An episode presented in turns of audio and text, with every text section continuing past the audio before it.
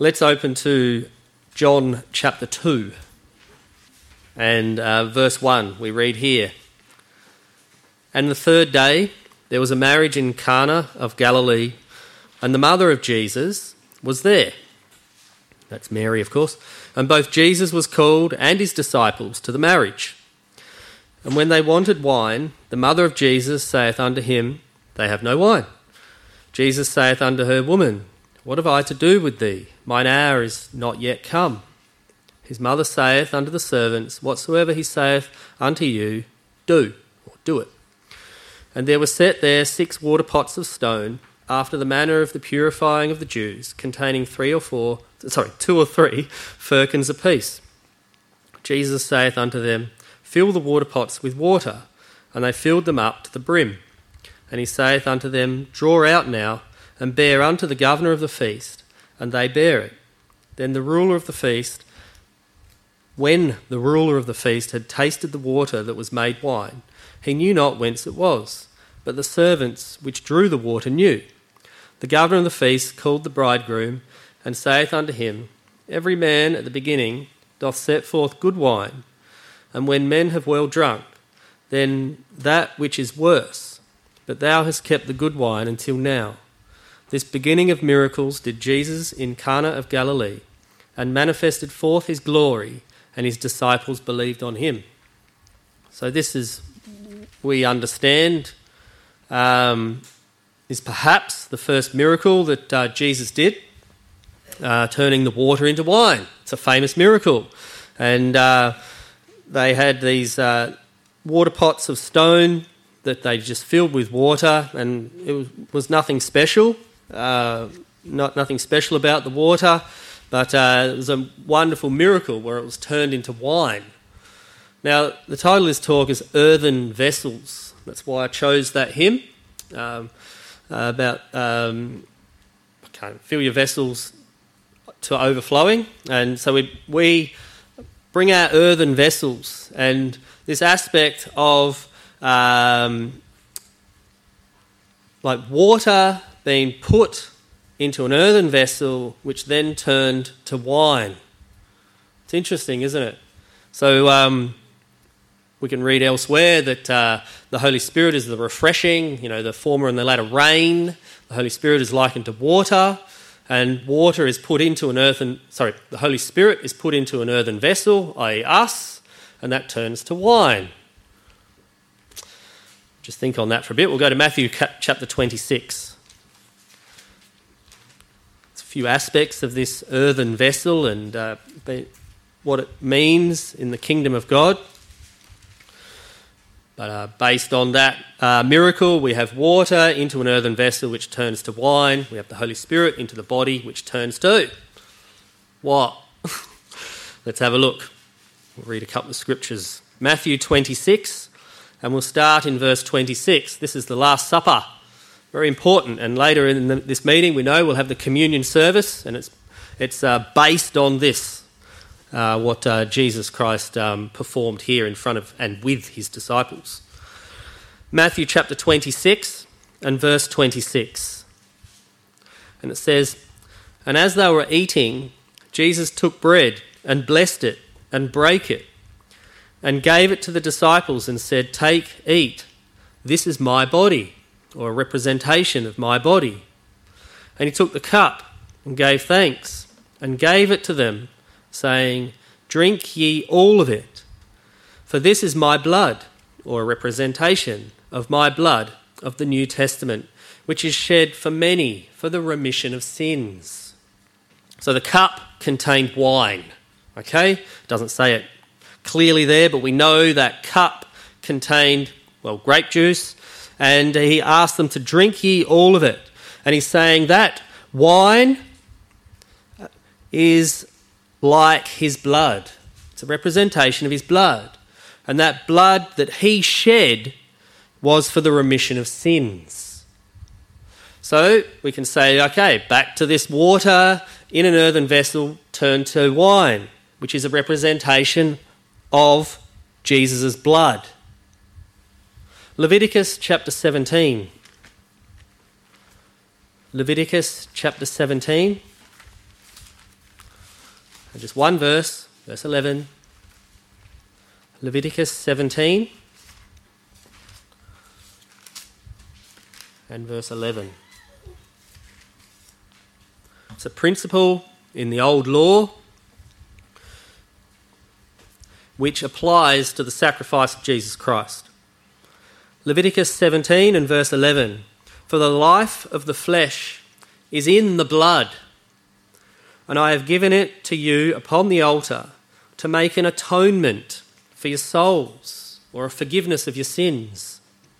For it is the blood that maketh an atonement for the soul. And Jesus Christ was sacrificed, he shed his blood, that our souls may be atoned, you know, and our sins may be forgiven. Um, uh, he, he died on the, the Passover. And, um, but here it clearly says that the life is in the blood. Okay? So Jesus Christ uh, made an atonement. Um, he, he shed his blood. He shed his life instead of our life. So he gave up his life that we don't need to give up our life. It's an instead of thing so that we may have life. So that's what it is. So I've got water into earthen vessels, turned to wine, which represents blood, which equals life. Okay? So then we've got the Holy Spirit is within our earthen vessels, which gives us life. And, uh, and that's the wonderful thing that we have in this earthen vessel is life, and that more abundantly. And, uh, and that we have our sins forgiven because Jesus Christ's blood was shed as an atonement, for an atonement for us. And he gave up his life. Go to our uh, 1 Kings chapter 17. Another aspect of this earthen vessel. First Kings chapter 17 and verse 8. And the word of the Lord came unto him, being Elijah, saying, Arise, get thee to Zarephath, which belongeth to Sidon, and dwell there. Behold, I have commanded a widow woman there to sustain thee or to look after you. So he arose and went to Zarephath, and when he came to the gate of the city, behold, the widow woman was there, gathering of sticks. And he called to her and said, Fetch me, I pray thee, a little water in a vessel, that I may drink. And as she was going to fetch it, he called to her and said, Bring me, I pray thee, a morsel of bread in thine hand. And she said, As the Lord thy God liveth, I have not a cake but a handful of meal in a barrel, and a little oil in a cruse. And behold, I am gathering two sticks, that I may go in and dress it for me and my son, that we may eat it and die. And Elijah said unto her, Fear not, go and do as thou hast said, but make me thereof a little cake first, and bring it unto me, and after make for thee and for thy son. For thus saith the Lord God of Israel, the barrel of meal shall not waste, neither shall the cruse of oil fail, until the day that the Lord sendeth rain upon the earth. And she went and did according to the saying of Elijah, and she and he and her house did eat many days. And the barrel of meal wasted not, neither did the cruse of oil fail, according to the word of the Lord, which he spake by Elijah. So this is a, phenomenal miracle, and um, Zarephath's not in Israel. This widow woman was not an Israelite. She was actually a Canaanite, or as it says somewhere else, an Amorite. But um, anyway, she was a foreigner, uh, not uh, living in the land, uh, blessed by the Lord. And she was chosen by the Lord to send Elijah as an example about these earthen vessels. This, um, the, the barrel of meal wasted not, and the cruse of oil didn't fail. You know, uh, that uh, the Lord fed her and her son until, it, uh, until the drought was broken. And this is a type, of course. You know, I'm talking about earthen vessels now and how we are like the barrel and we are like the cruse That, uh, that yes, we've got, we can uh, be fed and sustained by the Lord, by the Holy Ghost. So, John chapter 6. John chapter 6 and verse 35.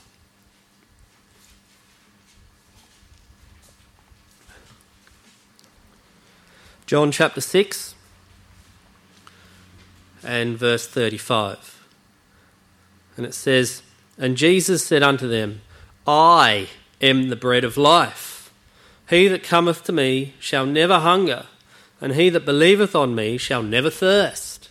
There it is. It's talking spiritually, of course, hungering after uh, and wondering uh, about righteousness and wondering about what truth is and so forth will never hunger but it's also that other aspect that He will provide for us. He'll help us. He will not leave us destitute. You know, where He saved that Canaanite woman, saved her and her son. And, uh, and He wants to do that for us. He wants us to, uh, as a wonderful little story, it's bizarre that uh, this foreigner would give Elijah the last of her food you know, and uh, uh, but she believed him. That if she did that, you know, the Lord will bless. And it's like um, we give our life to the Lord that He may bless, that He uh, will sustain us, that He is the bread of life. You know, we have the Holy Spirit in us, we have uh, that life in us, in an earthen vessel, a weak earthen vessel on the outside but full of something wonderful on the inside, where we can have the bread of life and we will never hunger and search and wonder and uh, we shall never thirst. You know, uh, when um, Jesus Christ uh, met with the lady at the well, you know, I give you a, a, the living water. You know, and she says, Well, I want a bit of that too. And uh, praise the Lord, we're here today. We've got a bit of that too. We've got this, uh, this living water in us. Uh, over to Luke chapter 6. Luke chapter 6.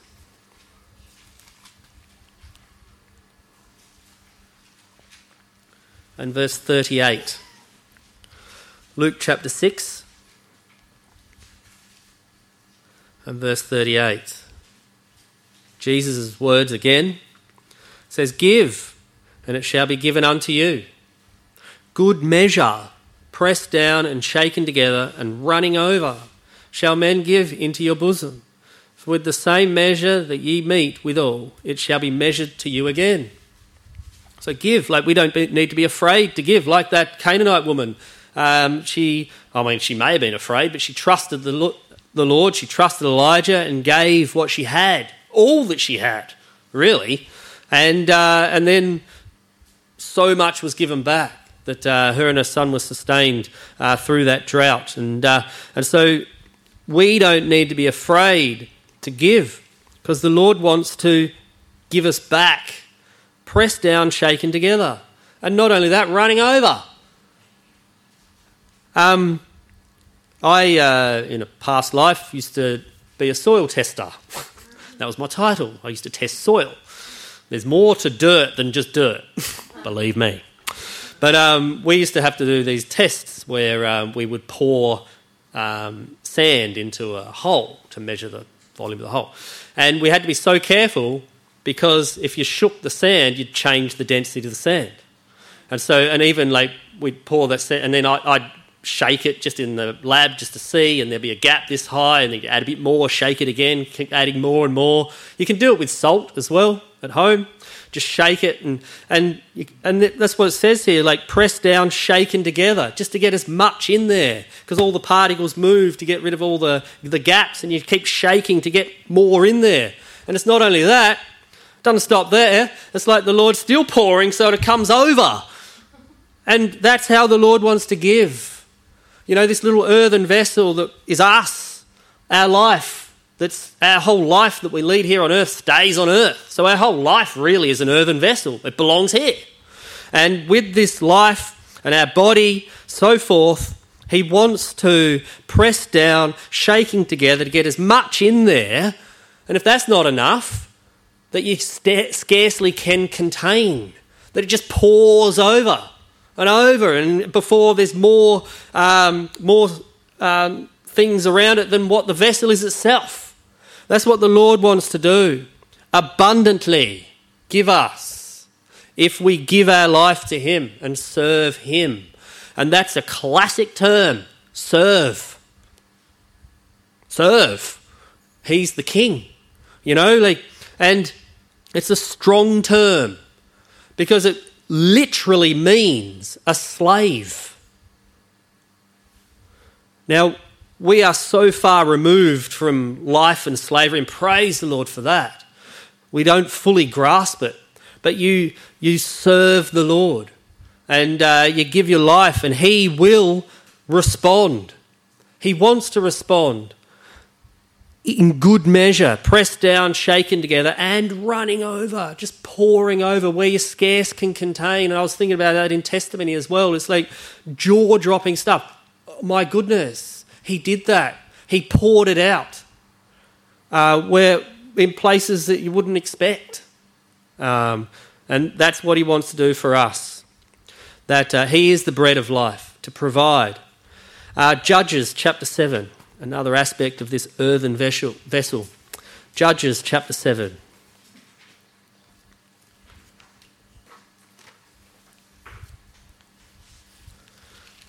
And verse 16.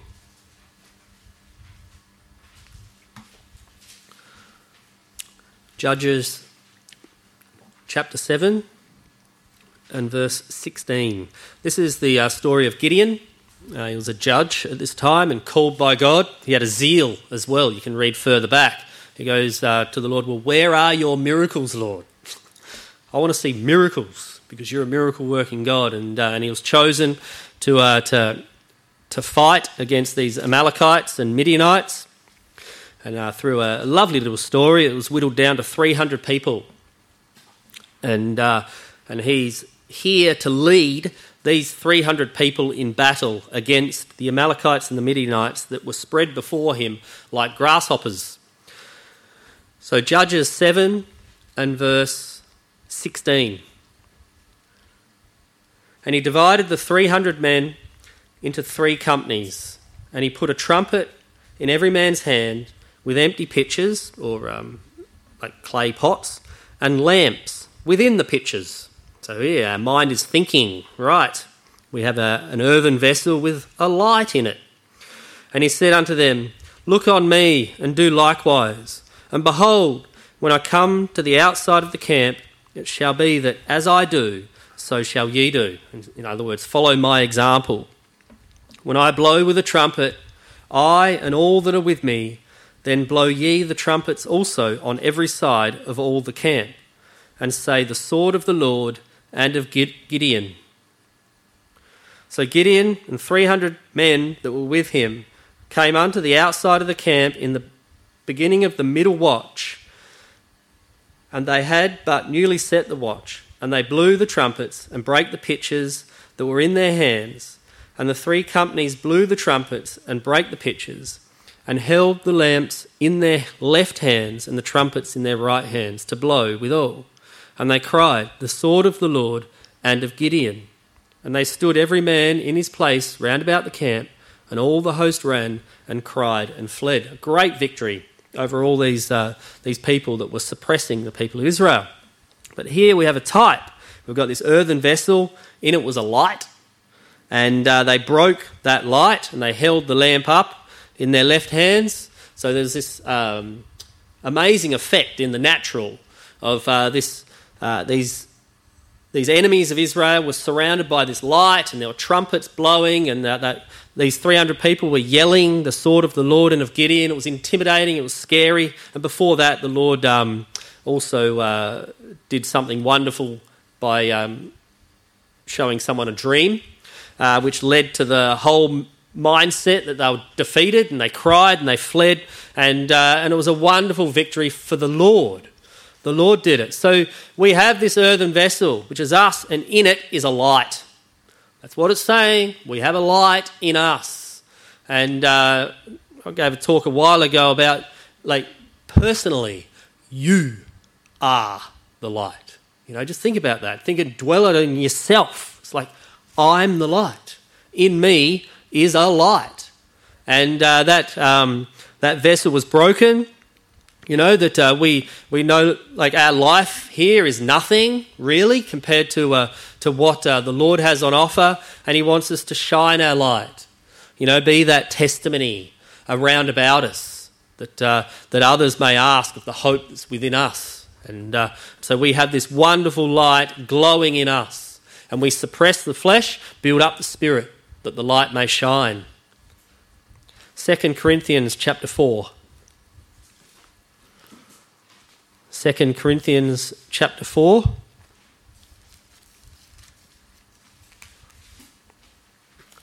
And verse 6.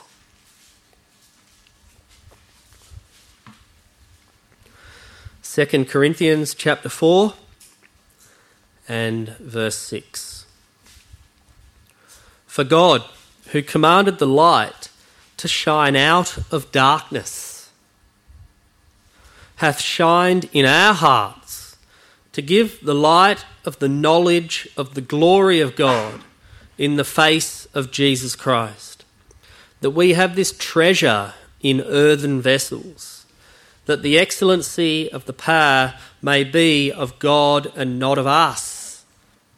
This battle that we just read about, uh, led by Gideon, the power was of God and not of them the victory was from God and not of them. And that's the glorious thing in our life.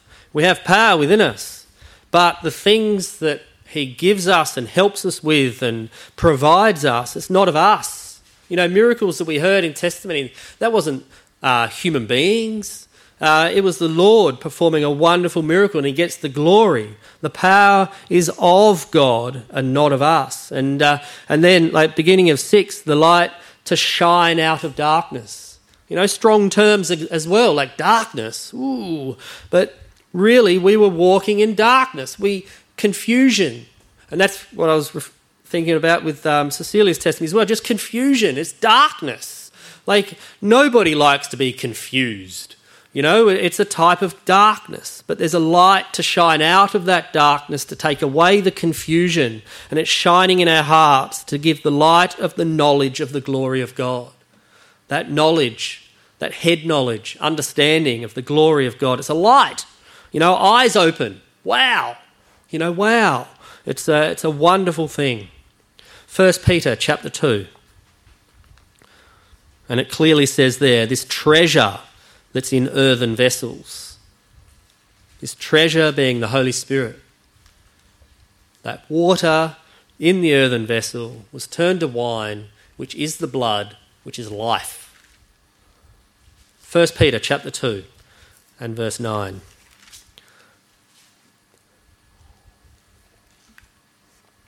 First Peter chapter 2 and verse 9.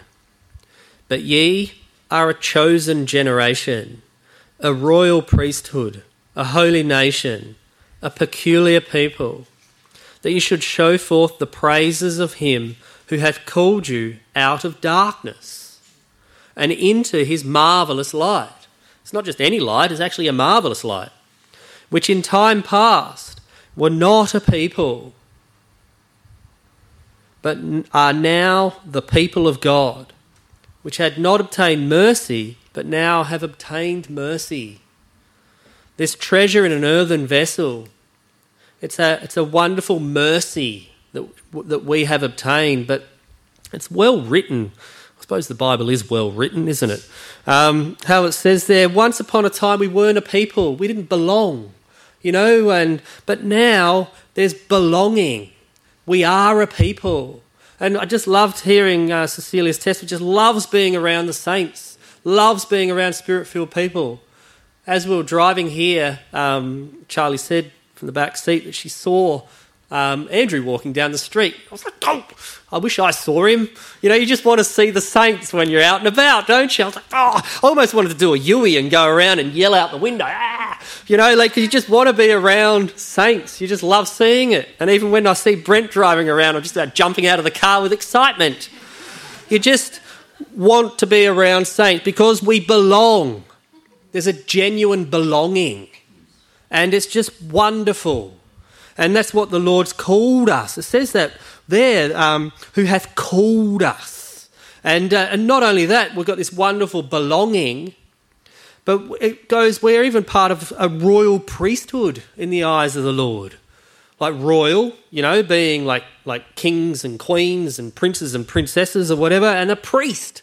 The priest was the one that was chosen to be like a, a kind of a mediator between God and his people, kind of. And, uh, and that's what we're like. Jesus is our mediator, you know, uh, he, and, uh, which is just fantastic. And we're holy, we're separated, we're a nation. A nation of people that have been called to show forth the praises of Him and to give Him the glory. John chapter 10, the penultimate scripture, John chapter 10 and verse 7 says here Then said Jesus unto them again, Verily, verily, I say unto you, I am the door of the sheep. All that ever came before me are thieves and robbers, but the sheep did not hear them. And again, I, I just think of uh, te- the testimonies as well. Like, uh, we didn't hear the others cry, like the Anglican Church or even those in the spiritually compromising place. We didn't hear them. We didn't latch hold of them and stay with them. We didn't hear them. Verse 9 I am the door. By me, if any man enter in, he shall be saved, and shall go in and out and find pasture, sustenance. You know, our, our vessels will be overflowing, pressed down, shaken together.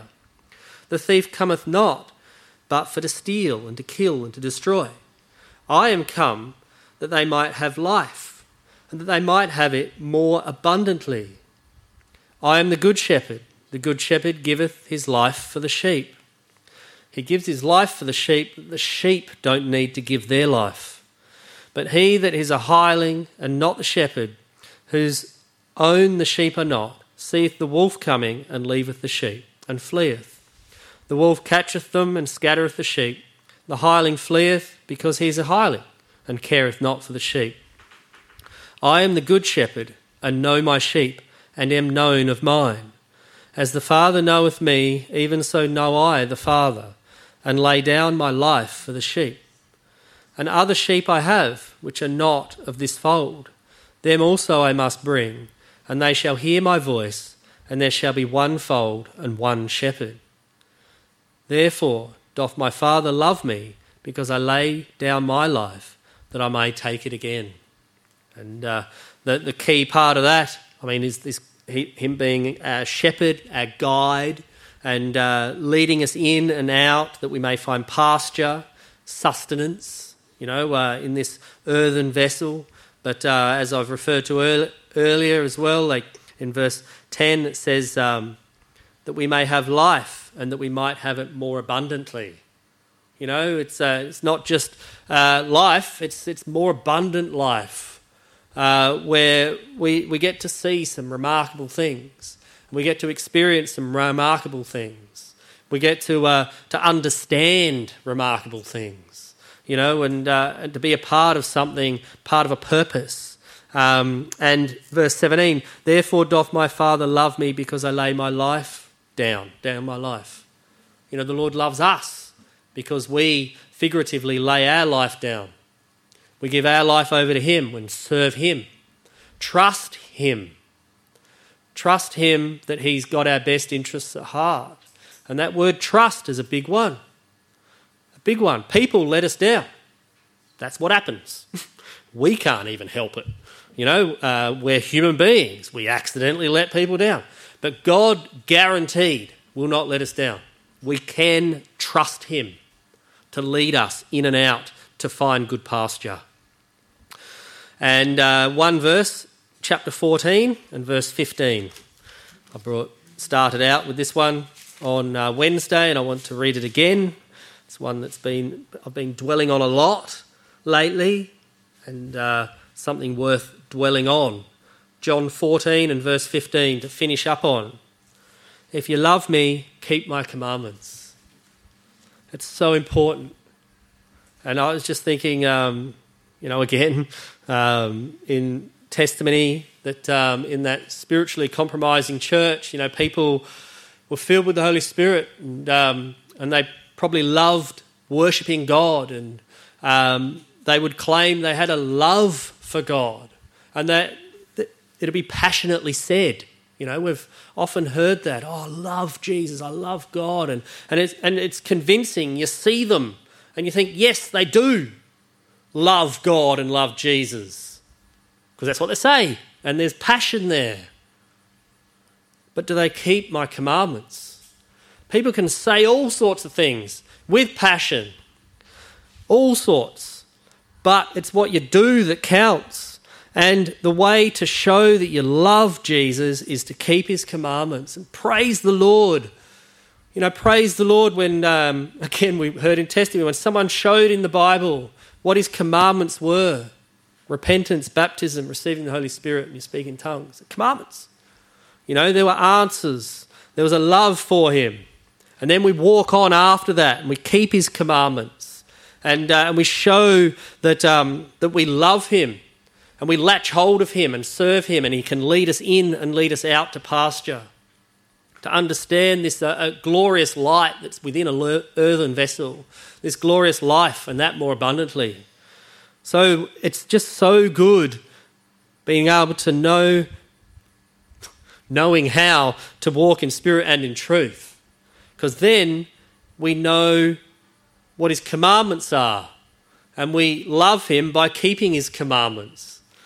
It's, uh, it's a wonderful place we're in that we can actually show our love for God and, and uh, show our love for Jesus Christ Himself. Because, as it's well read in other circles, is that he, he loved the world so much he gave His only begotten Son. So, love is like a, a big part of the kingdom of God. Pouring out of love, pouring out of life, giving so much to us and we respond as best we can by keeping his commandments with a love there, uh, with a clarity in that love as well. Okay, thank you.